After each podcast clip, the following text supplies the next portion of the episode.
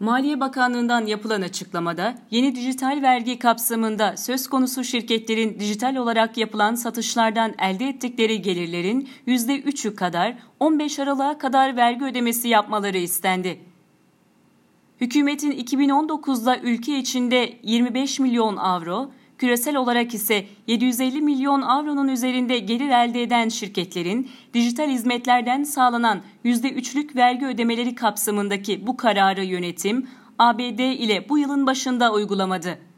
Fransa hükümetinin söz konusu kararından sonra ABD Başkanı Donald Trump, Paris yönetimini Fransız şarabı ve peynirlerine vergi aktarımı getirerek dijital vergiye misilleme yapmakla tehdit etmişti. Ekonomik İşbirliği ve Kalkınma Teşkilatı'nda uluslararası vergi kurallarının yeniden düzenlenmesinin ve dijital şirketler için vergilerin netleştirilmesinin 2021'in ortasına uzamasından dolayı Fransa söz konusu verginin Aralık 2020'de uygulanacağını açıklamıştı. Fransa, vergi konusunda bir anlaşma olursa söz konusu vergiyi geri çekeceğini de belirtmişti. Öte yandan gelecek yılın taslak bütçesinde Fransa yönetimi dijital vergiden 400 milyon avroluk bir gelir sağlamayı bekliyor.